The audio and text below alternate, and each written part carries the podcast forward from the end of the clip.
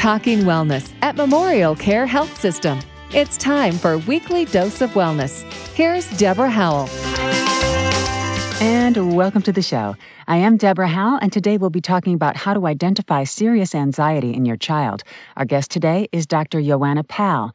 Dr. Pal is the clinical psychologist at the Stramski Children's Developmental Center, Memorial Care Miller Children's and Women's Hospital, Long Beach, where she supports the medical team through psychological assessments, appropriate referrals, treatment recommendations, and support for patients and their families. Welcome, Dr. Pal. Thank you so much for having me. So nice to have you. Now, anxiety is treatable, but about 80% of kids with diagnosable anxiety disorder are not getting treatment. Dr. Pal, what is the difference between normal anxiety and anxiety disorders? Sure. Um, typical healthy anxiety is uh, sporadic and may be brought on by various events, um, experiences, people, or places, but it stops. Think about a child who's just uh, afraid of Uncle Bob's dog, for example. There's an end without fear because that child is only scared about Uncle Bob's dog. Mm-hmm. It is a rational reaction uh, to unstable or dangerous situations. But when that anxiety or stress is severe or repetitious, it becomes unhealthy. Anxiety disorders include reaction to triggers that are disproportionate or irrational to specific events, experiences, people, or places so instead of a child being afraid of Uncle Bob's dog, for example, that child may be afraid of all dogs, no matter what. Ah. So anxiety disorders include um, excessive fear, worry, and other behaviors that continue over time. The operative word being excessive. Okay, and what are some of the different types of anxiety disorders?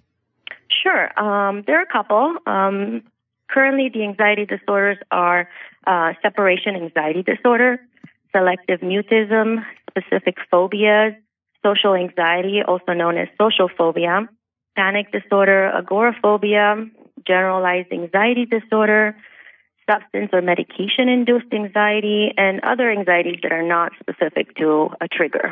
Wow, that's a lot of different types. How common is social anxiety among adolescents and teens?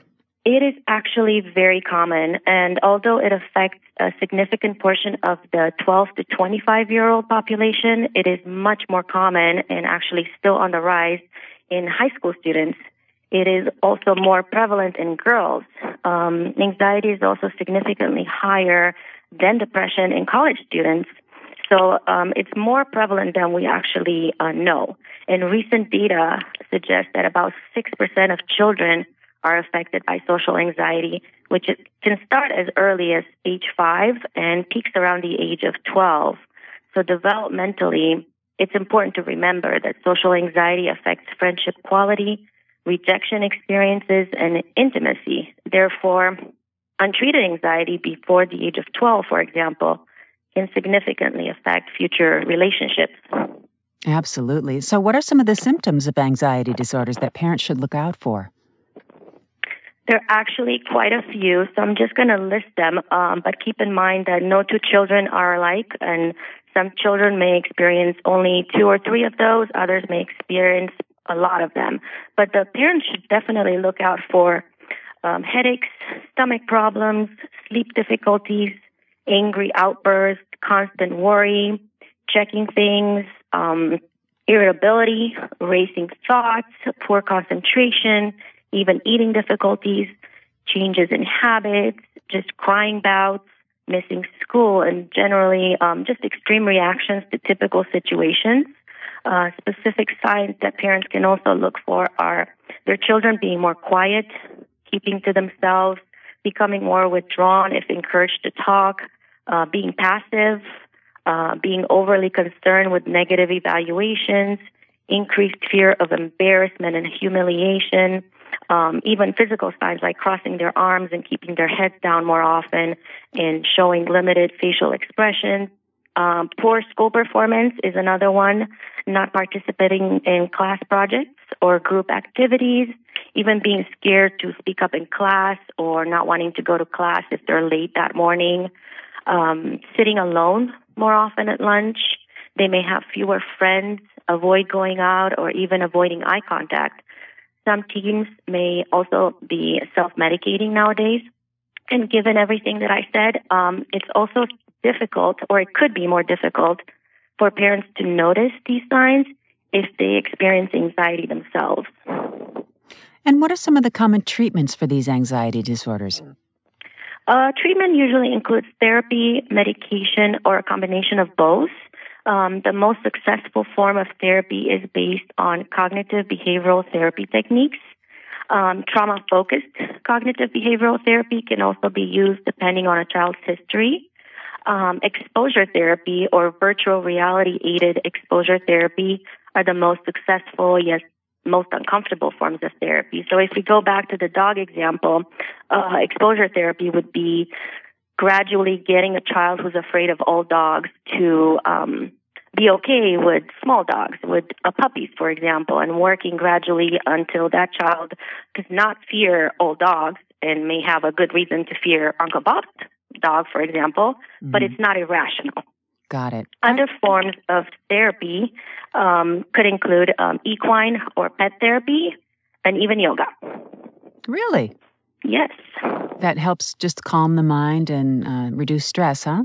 Absolutely. It helps with breathing and regulating a heartbeat, and it can be very, very helpful in um, helping children in the long run.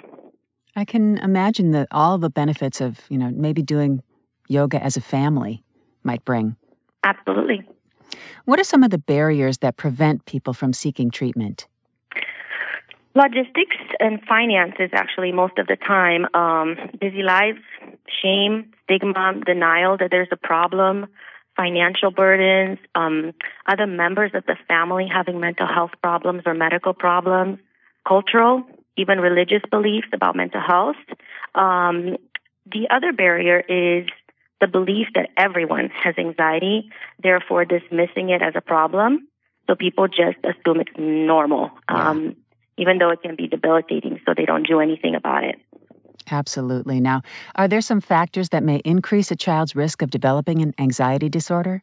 Absolutely. Um, in general, um, an overactive fight or flight response um, due to past or current trauma, so a child just panics or freezes depending on what the situation may be.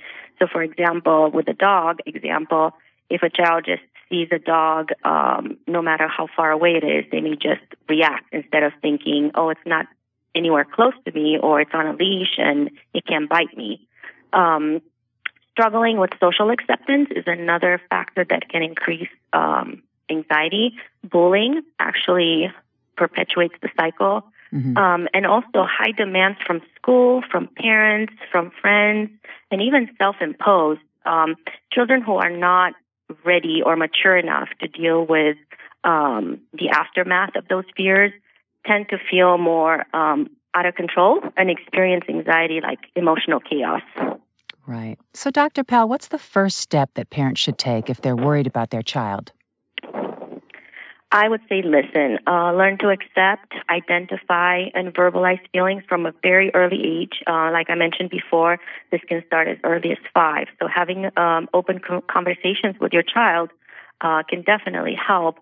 Uh, taking judgment and failure out of the equation when talking about fears, providing understanding and being open to whatever the subject is, channeling feelings into something creative or positive like yoga or uh, art or sports, and monitoring uh, social media, actually. Um, interestingly enough, the hashtag uh, self harm, three M's at the end, has over 2.5 million mentions. So children actually um, communicate about their fears and, and express themselves over social media a lot more nowadays. So if parents can um, educate um, and provide uh, boundaries for their children, um, it should definitely help some. And, and in addition to that, yes. Please go on. Um, I was just going to say, in addition to that, uh, regardless of cultural or religious beliefs, parents should be open to having their children at least evaluated by a professional. Got it. And where can parents go to find out more about the Stramski Children's Developmental Center? Uh, we have a website that parents can go through the Miller Children's uh, Long Beach uh, website as well. But our website is stramskicenter.com. S T R A M S K I C E N T E R.com. Thank you so much, Dr. Powell, for being on the show today. We really, really enjoyed having you and appreciate what you offered today. Thank you so much, Deborah.